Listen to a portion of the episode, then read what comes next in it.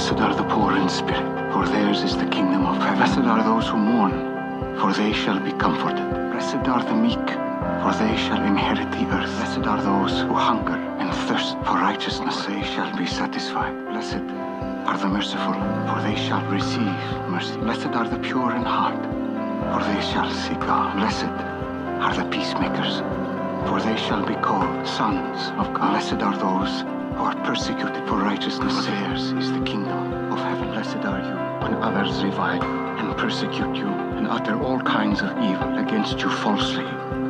On my account, rejoice and be glad, for your reward will be great in heaven. Well, good morning.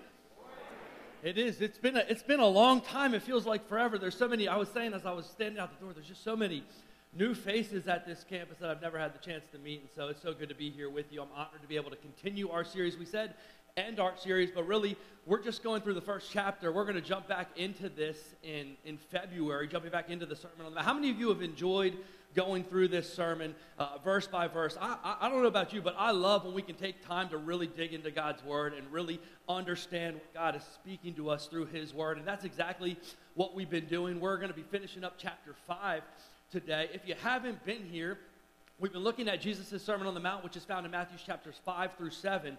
And we've been calling this sermon series Upside Down. And the reason we're calling it that is because when you look at this sermon that Jesus preached, what you'll understand is he constantly talks about the kingdom of heaven, the kingdom of God, and, and who we are and who we should live like as followers of Christ, as citizens of this kingdom of heaven. And what we're discovering and what we'll continue to discover is that it's an upside down type of kingdom. It's a kingdom that is not like the kingdoms of this world. And we, as citizens of the kingdom of heaven, should be living lives that are quite different from the people of this world. How many of you would agree that our lives should look a little bit different than the, the lives? Amen, right? Like we should be living lives that are different. And so Jesus has been showing us through this sermon what does that look like. And over the last few weeks, we've been, we've been at a, a section of chapter 5 where Jesus clarifies or, or kind of redefines the law. He takes us through these six different phrases, six different you have heard phrases, and he clarifies the intent and the reason behind the law. And the reason he does that is because he says right before that that if you're going to get into the kingdom of heaven, that your righteousness must exceed that of the scribes and the Pharisees, the people that other people thought were the most righteous of all. He says you need to have a righteousness that goes above and beyond them. Why? because the Pharisees were all about the outward. They were all about the outward actions. They looked good on the outside, but Jesus refers to them as whitewashed tombs. They are full of, of they look good on the outside, whitewashed and clean on the outside, but inside they are full of death and all kinds of impurity. And he says your righteousness needs to exceed them. In other words, it can't just be an outward righteousness, it has to be an inward transformation. And so, what Jesus does in this section is he takes these six different phrases and he shows the heart behind it. Not just the, not just the outward action, but the attitude of the heart behind those things. And so, he starts by talking about murder. If it was simple that all we had to do was just go through life and simply not kill anybody, how many of you, we, would be good at following the rules? I wanted to kill some people, but I have never done it. So we're good. But what he says is if we have anger in our hearts, that we don't walk through, that we don't work through, if we have unforgiveness and bitterness in our heart, we have hatred in our heart towards people, that's the, the heart and the attitude behind the, the command of do not murder. And he says, if we simply go through life and don't kill anybody, but we constantly hate people, we murder them with our attitude of our heart, we're just as guilty of breaking the law as somebody who actually murders somebody. So we need to get control of our anger. We talked about adultery and divorce and how the law is not simply about not committing adultery, that way before it's lived out in the act of adultery, we, we commit adultery in our minds. That's why it's so important that we learn to protect our, our minds. We guard our eyes from what we see. We don't allow things that should not be there to come into our mind. We don't allow them there because adultery begins there. And we talked about at our campus, I don't know about here, but we talked about marriage and how God wants us to have great marriages. How many of you understand that God wants you to have a marriage that honors Him? If you're married, God wants you to have a great marriage. That, that relationship that you have with your spouse is supposed to be the one relationship that most closely resembles the intimacy that God wants you to experience with Him. Right? This is the, it's the one relationship where, where you're supposed to be known completely and you're supposed to know that person completely as well. So the enemy is constantly trying to attack our marriages because our marriages are supposed to be pointing people to Jesus, the hope of the gospel. We want to do everything we can to divorce proof our marriages, not to condemn those of you who are here that have been divorced, but if you are married now, man, God wants your marriage to last. He wants your marriage to, to work. He wants you to have a great God honoring marriage. So that's the type of marriages we should be pursuing. Last week, we talked about truth and how, as followers of Christ, we should be people who speak the truth. The Pharisees had a way of, of saying things and using certain words to get out of actually doing what they said. It was this, you know, this, this jumbled up kind of words that they would use that they would, they would say. It sounded really good, sounded really holy, but they had no intention of doing what they said. And as followers of Christ, we shouldn't be people that do that. We should be people who, who do what we say and say what we mean. If we make promises, we should fulfill them. We shouldn't constantly be going back. We need to be people of integrity. This week, Jesus is going to show us the two final ones. And he's going to talk about love. And I, I don't know about you, but how many of you would agree that the world we live in is pretty divisive? Like, you don't have to look far. Just think about the last two years. If the last two years has taught us anything, it's that we're really, really good at hating each other. We're really, really good at allowing our, our, our, our opinions to divide us. We're really, really good at, at dehumanizing each other and, and finding ways to look down and being divided. We're really, really good. How, how many of you understand that social media has pointed that out and like made that completely obvious? It doesn't take long. You go on social media, you share your opinion, somebody else shares an opinion that's different than you. You have a social media fight, you, you defriend them because that's what you do, right? Like, I'm going to get rid of I'm going to stop following you. I don't like your opinions. We're really, really good at allowing ourselves to be divided, really good at doing that. But here's the thing as followers of Christ, our lives should not be known by the things that we are against as much as they should be known by the things that we are for.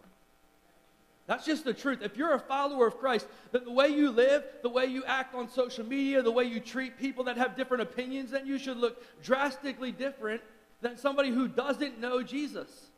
And, and the one thing that should be seen in our lives, the one predominant characteristic that should be seen in our lives more than anything else, is the characteristic of love. As followers of Christ, citizens of God's kingdom, Everything we do should come from a place of real, Christ like agape love. In John 13, 34 through 35, Jesus said it like this He says, I'm giving you a new commandment. Love each other. Just as I have loved you, you should love each other. Your love for one another will prove to the world that you're my disciples. He doesn't say your, your holiness will prove to the world that you're my disciples. He doesn't say your, your knowledge of the Bible and how many scriptures you can memorize will prove to the world that you're my disciples, although both of those things are really, really important. He says your love. Why? Because you can fake holiness. You can appear holy on the outside. You can appear like you follow the rules on the outside, but inwardly you're not transformed. Why? The Pharisees were all about that. He says, love is hard to fake. Like really loving somebody and loving them like Jesus, it's hard to fake that. And so, what does this look like to love people in this way? What does it look like to live this out? In fact, in 1 Corinthians 13, it says it like this, verse 1 through 3. It says, If I could speak all the languages of earth and of angels, but I didn't love others, I would only be a noisy gong or a clanging cymbal. If I had the gift of prophecy, and if I understood all of God's secret plans and possessed all knowledge, and if I had such faith that I could move mountains, but I didn't love others, I would be nothing. If I gave everything I have to the poor and even sacrificed my body that I could boast about it, but I didn't love others, I would have gained nothing. In other words, you can be the most spiritual person on the outside. You can have faith that can move mountains. You can memorize scripture, do all these other spiritual things. You can even serve and give and sacrifice your life for others. But if it's not all motivated by a love for God and a love for other people, all of it is pointless. It doesn't matter because love is the most important thing. Jesus clarified this when he said this in Matthew chapter 22, often referred to as the Great Commandment. He says, You must love the Lord your God with all of your heart, all of your soul, and all of your mind, which is the first and greatest commandment. A second is equally important love your neighbor as yourself. The entire law and all the demands of the prophets are based on these two commands. This is the Cliff Note version of the entire Bible. Love God with everything you are, and love your neighbor as you love yourself. If you work on these two, you pursue these two, you make these two the greatest desires of your heart, then everything else that the Bible has to say you can live out. All the other things the Bible commands you, you can live out if you live out this command of love. So, as we look at this portion of chapter 5 of the Sermon on the Mount today, we're going to see Jesus describing and giving us examples of how this can be practically lived out.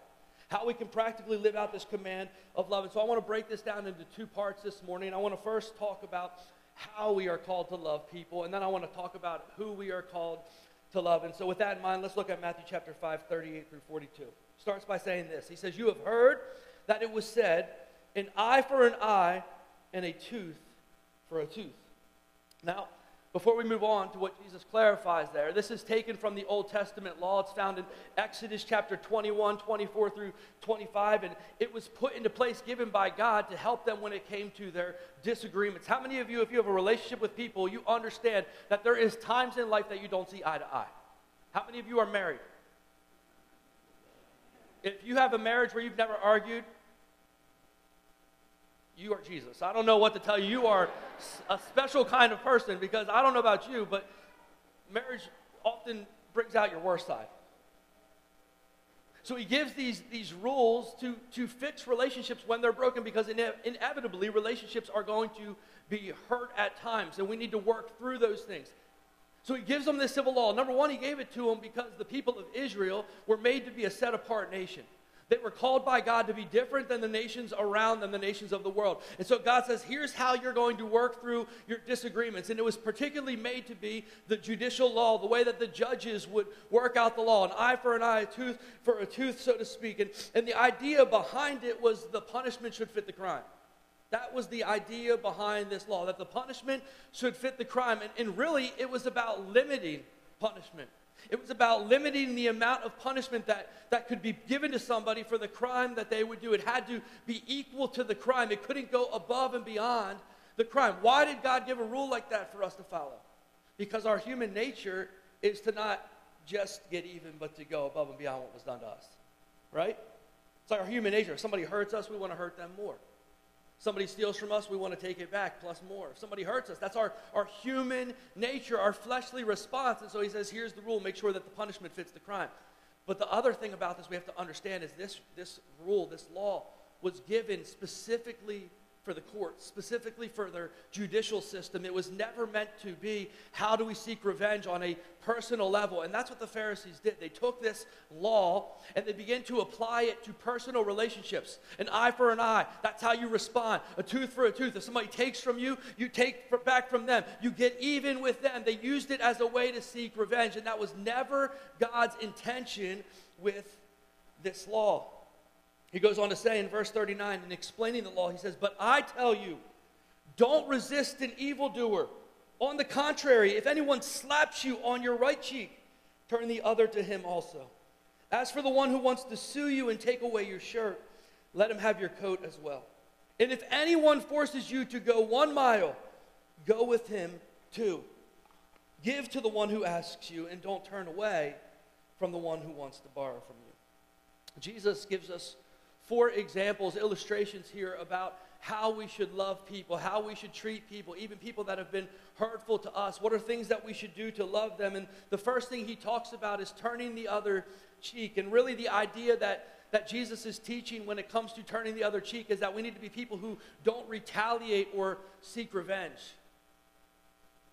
Now, I want to be very, very clear that what Jesus is not talking about here he, he's not talking about physical abuse. He's not talking about if you're in an abusive relationship with somebody, you need to continually stay in that abusive relationship. He, he's not saying that. He's not talking about being a doormat at all times for other people. He's not talking about uh, saying that if somebody breaks into your house and, and tries to, to hurt your family or steal something from you, that you just need to let them go and you need to let them hurt your family and you need to just turn the other cheek. Here's, oh, you're hurting my one kid. Well, here's my other kid to hurt as well. That's not what he's saying. And sometimes this these verses have been misinterpreted to teach that. Again, it's not about a personal level. In, in fact, I don't think Jesus is actually talking about a physical type of assault at all because he specifically talks about the right cheek, and that's important.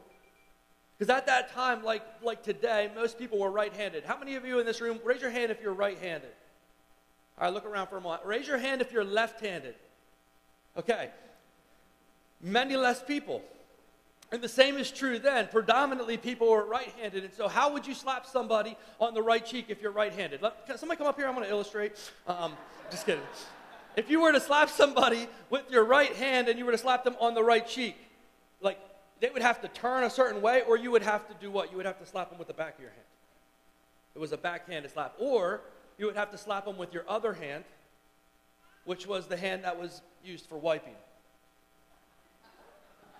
Okay, so you either used your wiping hand or you would use your backhand. Both of those would be the ultimate sign of disrespect. He's not talking about a physical slap as much as he's talking about when we are disrespected, when somebody looks down on us, when somebody treats us as less than, than human, when, when somebody says something that is just breaking down on our spirit. In fact, that's where we get the, the phrase, right? Boy, that, what, what, you said was just a slap in the face. How many of you ever heard somebody say that? Man, what they said, the way I heard the gossip that they said about me, I heard what they said, it just was a real slap in the face. We get that saying from this. It was a slap in the face because it was a backhanded comment. What do you do when somebody says something like that to you? I don't know about you, but my first response, is if you're quick witted, you understand this, right? My first response is often to say something back. And it's not, I know you are, but what am I? Like, that's not, that's not creative, right? We'll say something back. We'll try to get even. And what Jesus is instructing us here is when somebody says something about you, when they give you that backhanded comment, when they speak down on you, when they belittle you, when they treat you as less than, when, when what they say feels like that real slap in the face, what do you do? How do you respond? You respond like Jesus. You choose not to respond.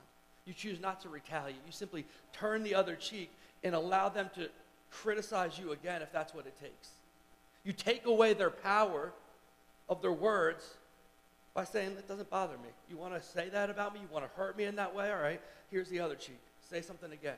Because your words don't have any power in my life. I'm not defined by your opinions, I'm defined by God's opinions.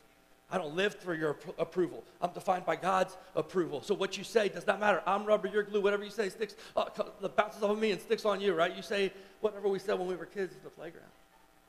We live like Jesus. We respond like Jesus. And the Bible says in 1 Peter 2.21 about Jesus, it says, For you were called to this, because Christ also suffered for you, leaving you an example that you should follow in his steps. He did not commit sin, and no deceit was found in his mouth. And when he was insulted, he did not insult in return. When he suffered, he did not threaten, but he entrusted himself to the one who judges justly.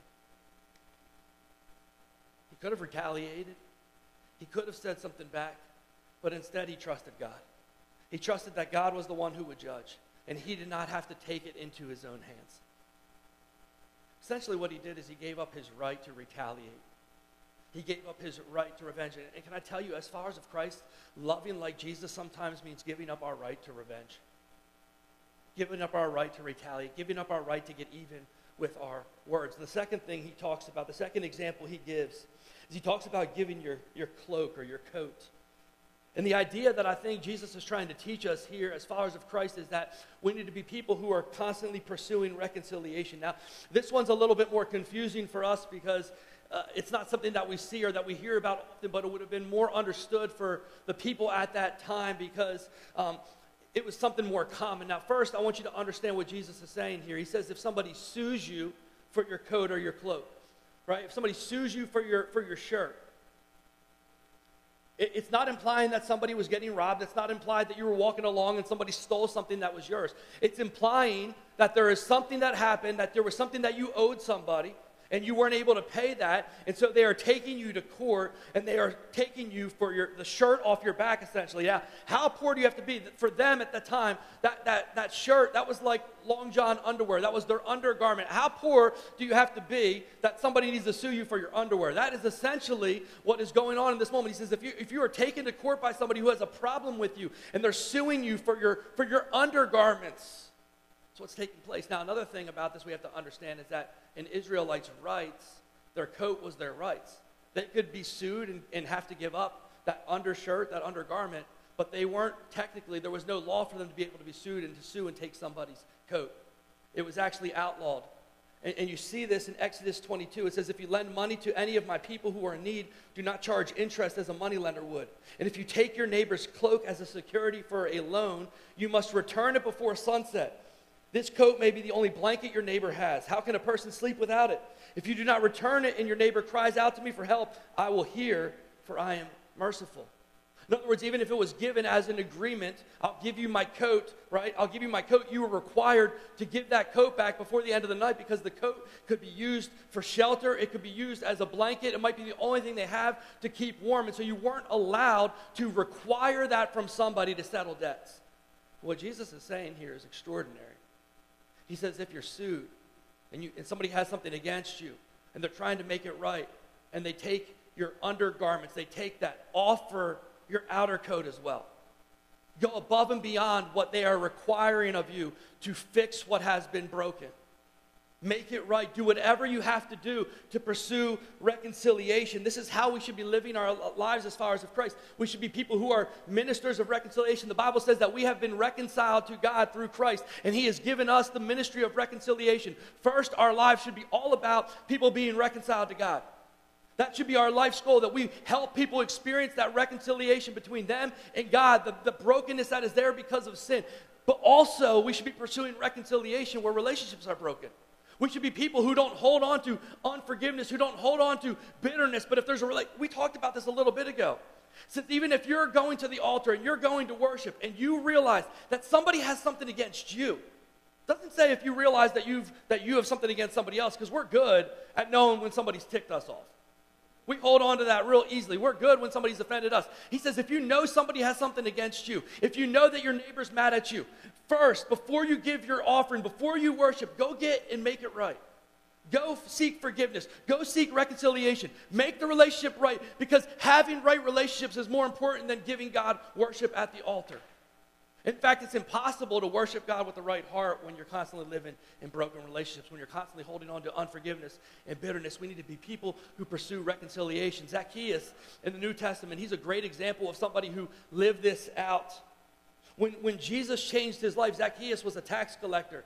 He had lived his life ripping people off and getting rich off of his fellow Jewish people. And when Jesus transformed his life, this was his, his outer response to what Jesus has done. Luke 19, verse 8, it says, Zacchaeus stood before the Lord and he said, I will give half of my wealth to the poor, Lord. And if I have cheated people on their taxes, I will give them back four times as much. Not only am I going to give them back what I stole from them, I'm going to give them above and beyond. My, my shirt represents what I stole from them. My coat, my cloak represents four times more than I've stolen from them. I want to do everything possible to make this relationship right. We need to be people like Jesus who pursue reconciliation. Not when people deserve it, not when it's easy, not when we feel like we have the right to hold on to our anger. You don't know what they did to me. You don't know how they treated me. I'm going to hold on to that unforgiveness. He says, No, no, no. You don't have that right anymore. As a follower of Christ, we need to be people who do everything possible to fix the broken relationships that we've, we've been a part of. The third thing he talks about, he gives an example of going two miles. I think the lesson that Jesus wants us to understand from this is that we need to serve more than is required. This is where we get that phrase, right? You just got to go the extra mile. You're a person who goes the extra mile. This is where that phrase comes from. And at the time that Jesus was speaking these words, the, the people of Israel were under Roman occupation. And one of the things, because of that Roman occupation, one of the things that the Roman soldiers could do is they could go up to any uh, Jewish person at any time and they could ask them, require them to carry their, their pack, their luggage, so to speak, their, their possessions. And a Jewish person who was under that rule had no say. They could do nothing to, to say no. It doesn't matter how busy they were. It doesn't matter if they had their kids with them and they were on their way to the market and it wasn't really a good time for that. It doesn't matter what was good. Could have been a rainy day, could have been a snowy day, could have been terrible weather. If a Roman soldier came up and said, I want you to carry my pack for, this, for a mile, this was what they were legally at, allowed to ask for you to carry it for up to a mile. And so they had to do it. And so the Jewish people, they hated this. Can you imagine how inconvenient it would be? Can you imagine how you would try to avoid even making eye contact with people because you know at any moment they could ask you to do something that was going to completely inconvenience your life, that was going to be terrible, that you were going to hold a grudge against them? You already hate the fact that they occupy your land. You already hate the fact that they're taking all of your money and taxes, and now you've got to carry their stuff for them up to a mile. What Jesus is saying here again is super profound. He says, Yes, carry their stuff for a mile because that is what requ- what's required for you. But instead of being like every other person who carries their stuff for a mile and puts it down and gives them a mean look and walks away with hatred in their heart towards them, carry it the first mile and then look back at them and be like, I got you another mile and walk another mile with them carrying their stuff. Do the first mile out of obligation. Do the second mile out of love. Come on, how many of you understand that's not easy? That's not easy. See, some of us, when it comes to serving, we, we, we have the mentality and mindset, we just do the bare minimum. I can't really serve, it's inconvenient. You ever seen my schedule? I got to get home at a certain time. I got to get my La-Z-Boy recliner is calling me. Football is going to be on at a certain time. It's just, I, I don't have time for that right now. I don't have time to give. It's just a little bit of an inconvenience that, or I'll serve, but when we do we're like, all right, this is the days I serve. This is the only time I serve. This is how I give. I'm not going above. This is the threshold of serving that I'm going to do. Anything above that, I'm never going to say yes to because here we do the bare minimum that we feel like we can get away. We don't have a heart of serving. It's just an obligation. What he says is it, it's serving is not just about obligation. It's about a, a love in our heart, a love for other people. And so to love other people and to serve them like Jesus means there's going to be times that we serve more than is required. There's going to be times that serving other people might inconvenience us. You might be on the way way to the store and you might see somebody's car broken down and you might have to stop, even though you're in a hurry and you have something else to do. You might have to stop and ask them, hey, can I help you? Is there something I can do? It's going to be an inconvenience to you in that, in that moment. But we're called to serve more than just required, not do the bare minimum. And that's what Jesus is teaching us when he talks about carrying the second mile. And then the last example of love that he gives is he talks about giving. And the idea I think he wants us to understand is that we're called to, to be sacrificially generous people. We talk about that as one of our, our core values at Morningstar. And, and I think we do a pretty good job at times of living this one out. We think about one day to feed the world and all those other offerings, and, and there's times where we really, really do a great job of being sacrificially generous people. But what he's saying is that we need to be generous all the time. We need to be generous in every area of our lives. He says, when you're giving, make sure you give to those who have needs. Or, or when you loan to people who want to borrow, make sure you, you give to them without charging interest. And the idea is that instead of selfishly hoarding all of the things that we feel like are ours, this is my money, this is my stuff, we begin to look at it from a different perspective. We're willing to give to those who have genuine needs. Now, again, I want you to understand, he's not saying that we should be careless with our resources. Scripture always reinterprets other scripture. He talks in scripture about being a good steward of what he's given us. That doesn't mean that every time somebody asks us for something, we say, Yes, here it is. Here's all my money. Here's everything I have. We still have a responsibility to take care of our families. We still have a responsibility to be, to be generous and, and to be, be obedient with our finances. God, He's not saying that we should just give everything that people ask to us. Give me $100. Okay, here's $100. Give me $1,000. Okay, here's $1,000. He's not telling us to do that. There's times where we need to be wise with what we have. There's times where, where, where what we do is would just be enabling somebody who, who refuses to work or enabling somebody who has been foolish with their money and it's not actually going to do anything to change the issue. But what happens a lot of times in our lives is our default answer is no. Right? Our default to, to when somebody has a need is no. And we justify it and we make all those excuses in our mind. Well, you're probably going to use it to buy alcohol or I, I, I you probably, you probably er, deserve what you have here. We, we have all these kind of thoughts in our minds toward people. And what he's saying here is that the default of our heart shouldn't be no, the default of our heart should be yes.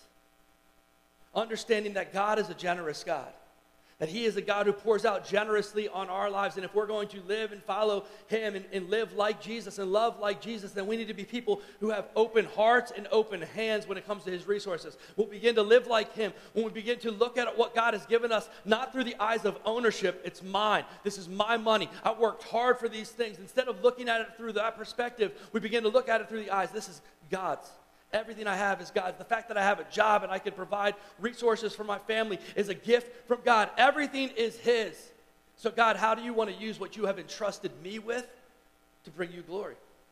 That should be our heart's desires. He's saying we need to live generous lives. There's a common theme I think we can see through all four of these examples that Jesus gives us, and, and that's this if we're going to love like Jesus, it's going to require in our lives that we learn to be a lot less selfish. To love like Jesus is going to require at times that we're a lot less self centered and self focused. To love like Jesus means at times we're going to have to put aside our rights, which I know as Americans that's hard to hear. We're all about our rights, aren't we? We fight for our rights. And listen, I'm not saying that we shouldn't enjoy the rights that we have, that we shouldn't fight for the rights that we have. But what I am saying is that there are times when we willingly choose to put aside our rights for God's glory.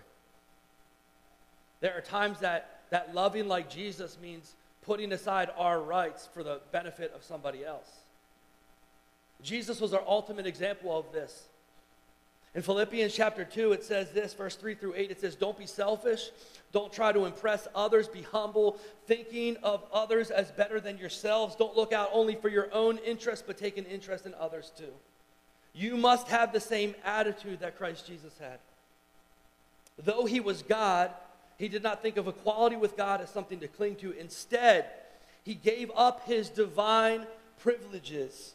He took the humble position of a slave and was born as a human being. And when he appeared in human form, he humbled himself in obedience to God and he died a criminal's death on the cross.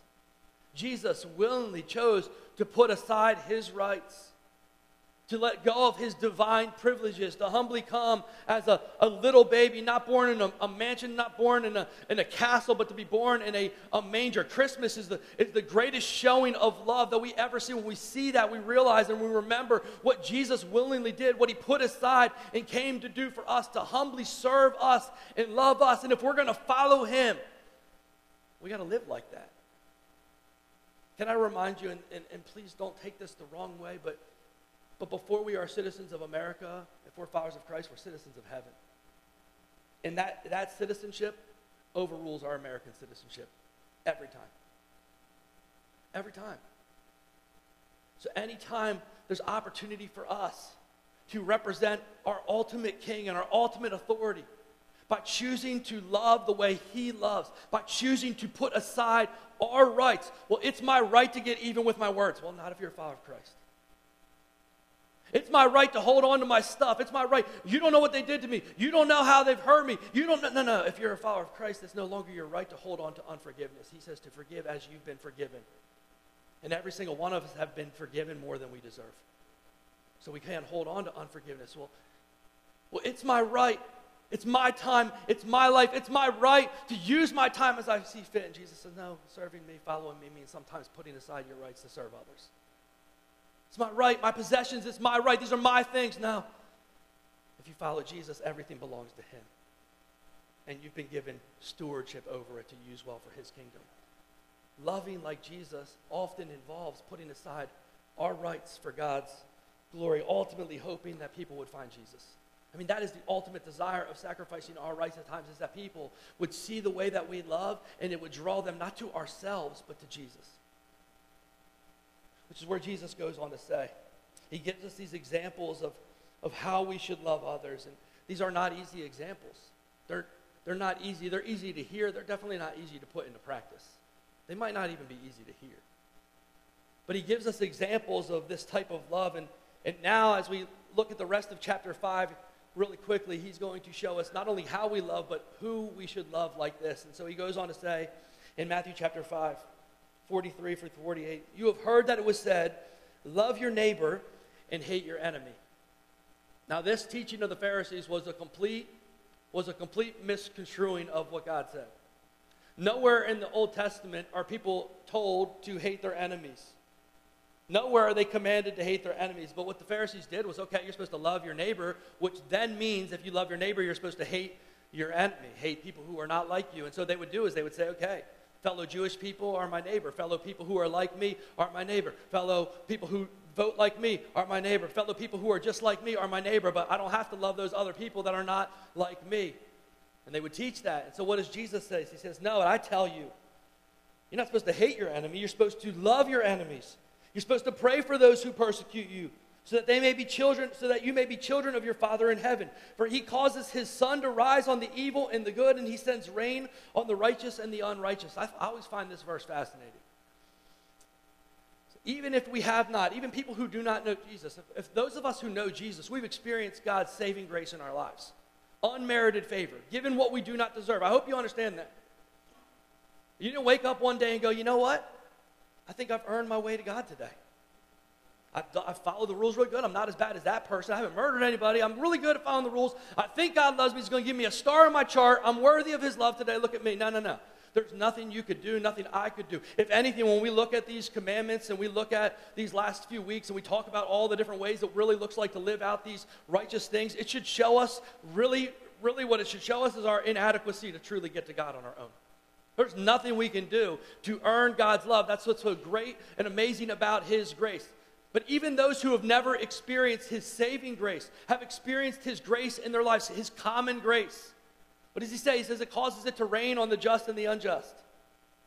He doesn't just look at the people who are worthy of rain and say, you know what, you get some rain so your gardens can grow, but your neighbor, I'm going to make sure they're bad, they don't get rain for their garden.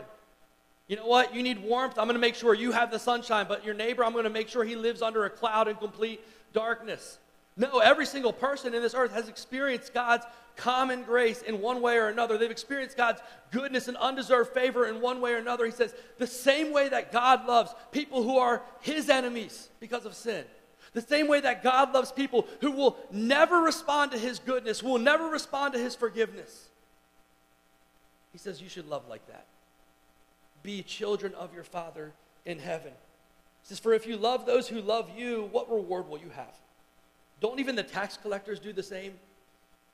And if you greet only your brothers and sisters, what are you doing out of the ordinary? Don't even the Gentiles do the same. Verse 48, he says, Be perfect, therefore, as your heavenly Father is perfect. We're called to love and to serve the ways that we just talked about.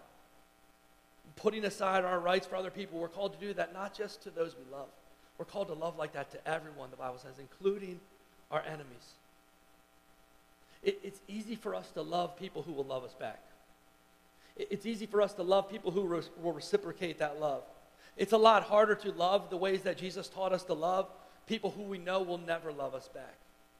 People who we know will continue to take advantage of us with their words. People who we know will continue to take us to court. People who we know will never reciprocate that love, or we feel like we'll never reciprocate that love, but He doesn't give us an option there and say, okay, you don't have to love them if they're going to continue to treat you that way. You don't have to love them if they're going to continue to hold on to things that way. No. He says you still need to love them. Love even your enemies. Who is that in our lives? Who is that in your life? Who's that person that maybe you feel like is an enemy? Is that person that you work with that's not a Christian, who's outspoken in their opposition to Christianity, who's outspoken in their opposition to you as a Christian, constantly telling you you're stupid for believing in God. It's just a fairy tale. How many of you ever been around a person like that? And they're constantly tearing you down, constantly making you feel less than. It's called to love that person.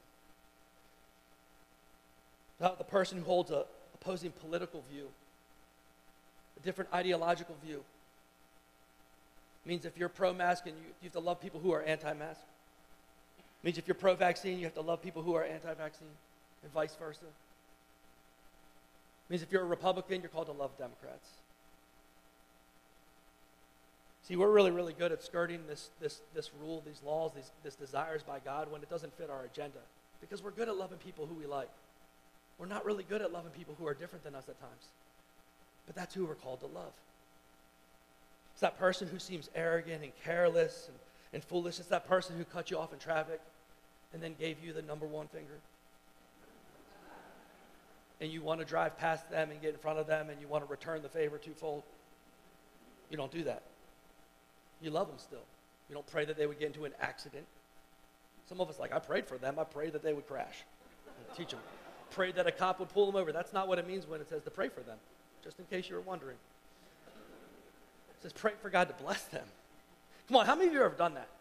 How many of you ever thought about that person that's your enemy, that you feel like is your enemy, that person that is constantly tearing you down, that person that treats you less than all the time?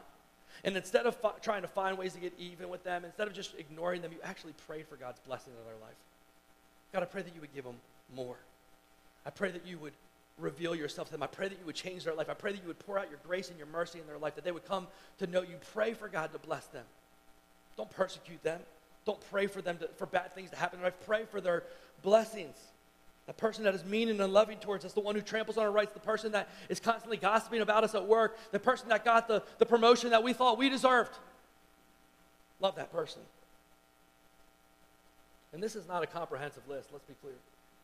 This isn't a comprehensive list. There's a lot more people who would fall in that category. And for you, it might be different. But the point of it all, the idea that Jesus is trying to, to teach us, is that we're to show that same kind of selfless, agape, Jesus like love to everyone, regardless of whether they, we think they deserve it, regardless of if they earned it, regardless if they'll ever love us back that same way, we're still called to love them.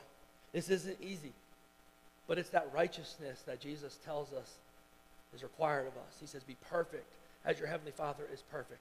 Unless your righteousness exceeds that of the Pharisees, you'll never enter into the kingdom of heaven. I want to read one final portion of scripture that I think really brings all of this together in Romans 12. It gives us practical instructions about living this out. Romans 12, 14 through 21 says this It says, Bless those who persecute you, don't curse them. Pray that God will bless them. Be happy with those who are happy and weep with those who weep. Live in harmony with each other. Don't be too proud to enjoy the company of ordinary people and don't think you know it all. Never pay back evil with more evil. Do things in such a way that everyone can see you are honorable. Do all that you can to live at peace with everyone. Do everything that you can to live at peace with everyone. Dear friends, never take revenge, but leave that to the righteous anger of God. For the scriptures say, I will take revenge, I will pay them back, says the Lord. Instead, if your enemies are hungry, feed them. If they are thirsty, give them something to drink. In doing this, you will be heaping burning coals of shame on their heads. I love verse 21. It says, Don't let evil conquer you, but conquer evil by doing good. Would you stand with me as we close this morning? Don't let evil conquer you. Don't give in to all the evil that you see around you. Don't live just like every other person who doesn't know Christ. He says, But you conquer evil by doing good. You conquer evil by living this out. You make a difference, not by constantly talking about all the things you're against, but by focusing on the thing that you are for. We're for people coming to know Jesus. We're for people experiencing His love that radically changes them. We're for living the way that He's called us to live, even when it's difficult. This is not an easy teaching, but it's a radical teaching. And I think that was exactly Jesus' point saying these words. Because we're called as followers of Christ to be radically different than those who do not know Jesus. So I just want you to think about it for a moment. Think about your life. Where the world is concerned with making sure their rights are not trampled. As followers of Christ, we're not supposed to be concerned as much with those things. The world is concerned with getting even when somebody hurts us, somebody speaks evil about us. They don't extend grace and forgiveness very easily. But as followers of Christ, who've received God's grace, not when we deserve it, and not only received God's grace, but continue to receive God's grace. How many of you understand that every single day you experience God's grace in your life? Every single day you're a follower of Christ, you mess up and you fall short of God's standard. Every single one of us in this room is guilty. But when we're in Christ, not only do we see, receive his forgiveness of our sins when we become a follower of Christ, but he forgives us for our sins, past, present, and future as well. And his grace and his mercies are new every morning. Every single day we have a new opportunity to live for Jesus.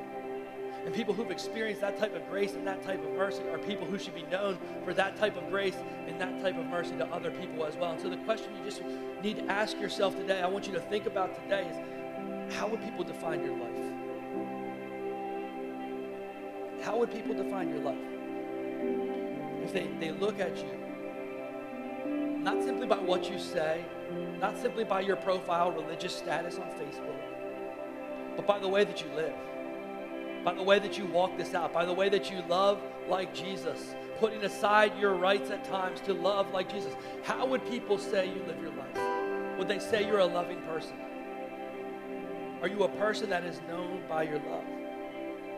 Or if people think about you, could they tell you all the things that you're against and not the things you're for? Would you close your eyes for just a moment? Here's the thing is it's impossible to love like this without Jesus. You don't wake up one morning and be like, you know what, I'm determined today I'm going to start loving my enemies. The only way that we can love like this, the only way that we can love our enemies is when we've experienced that radical love of Jesus who loved us when we were still his enemies. The Bible says that while we were still sinners, Christ died for us. Not while we were righteous, not while we were worthy, but while we were dead in our sins, broken with no hope. He extended his love and his grace and his mercy into our lives. Salvation is not a gift for the good things we have done, it's grace. It's not a reward for, for how good you are, for all the spiritual stars you've got on your chart. It's a reward. It's, it's not a reward, it's a gift by God's grace and mercy. That's it. When you've experienced that, we've truly experienced that transforming love while we were still an enemy of God, we can't help but truly want to love other people. Everything we do should be motivated from that place of love. So maybe you're in here this morning, you're, you are a follower of Christ. But when you think about your life, you're not really, really loving. Not known by your love. You love people who love you back, but when it comes to sacrificially loving people like your enemy, you refuse to do it You refuse to forgive, you refuse to be generous, you refuse to serve more than's required. The action step for you today is very, very simple. We need to repent. We need to turn. When we look at God's word and it shows us something about us that's uncomfortable, and it shows us something in our lives that is not what it should be, our response is, oh, I'm just going to take that out of God's word. I don't agree with that. That's too hard. Our response is, okay, God, this is what your word says. This is where my life is at. I don't change your word, I change me. The things that are not right in my life, I surrender to you because I want to be a person who lives lives. And your word says that they will know that I'm a follower of you by my love. Undeserved love, even to my enemies. So if you're in here today and that's not your life and you're a follower of Christ, would you take time as we close in worship today to repent, to, surrender that anger, to surrender that bitterness, to surrender whatever it is in your life that is holding you back from loving people like Christ has called you to love? Would you surrender that to Him so that you can be who God has called you to be? If you're in here today and you do not know Christ, I, I look back at that scripture right before we get into all these scriptures where it constantly says, unless your righteousness exceeds that of the Pharisees, you cannot enter the kingdom of heaven what that should show us is that it's impossible to get to God based on our own merit, but that is what is so good about the gospel. That Jesus did for us what we could never do for ourselves. That he put aside his rights, willingly came, living humble life as a servant, ultimately laying down his life and death on the cross for us. And that all you have to do today isn't work your way to God, isn't make right all the things you've done wrong. All you need to do today is simply open your heart to Jesus. Stop trying to get there on your own and simply accept what Jesus has done for you. Allow Him to do that spiritual heart transplant. The Bible says, giving you a new heart, removing that old heart. So if you're in here today and you don't know Jesus, I want to just give us the second. You've never surrendered your heart to Jesus. If that's you today, and you say, Today is the day I want to surrender my heart to Jesus. I need to surrender, I need to give it to Him. I need to leave this place not the same way I came in here, but new in Christ. If that's you today, would you just raise your hands? I want to pray with you as we close today. I'm around for just a moment. Anybody else today?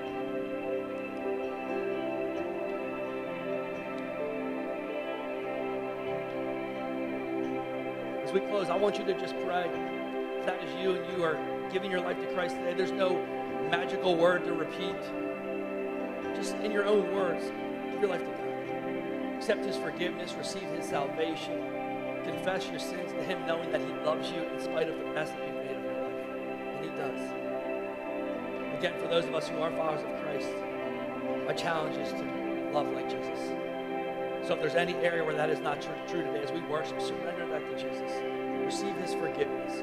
Walk out of this place loving the way that he's called you to love. Father, today, Lord, we thank you for your word, even though it's not easy. Lord, it's definitely not easy to love the way you've called us to love. It's definitely not easy to, to put aside our rights to love others. It's definitely not easy to, to do that for people who are our enemies, who don't love us back, God, but that is the call of following. Lord, I thank you that the only way that we can love like this is when we've experienced this love. And so I pray, God, that your love would fill our lives. For those who are here today who don't know you, I pray that their, your love would fill their lives in a fresh and new way today. They would leave here knowing that they're different, not because of anything they've done, but because of what you have done for them for those of us who are followers of you, who are living, are supposed to be living as citizens of your kingdom, God, would our lives be known to be different? Would we look different than those who are in this world? Would we be known as people who love sacrificially like you, Jesus? God, we thank you. We thank you for all that you're doing in our lives and all you're going to continue to do in our lives. We give you all the praise, the glory, and the honor. In Jesus' name.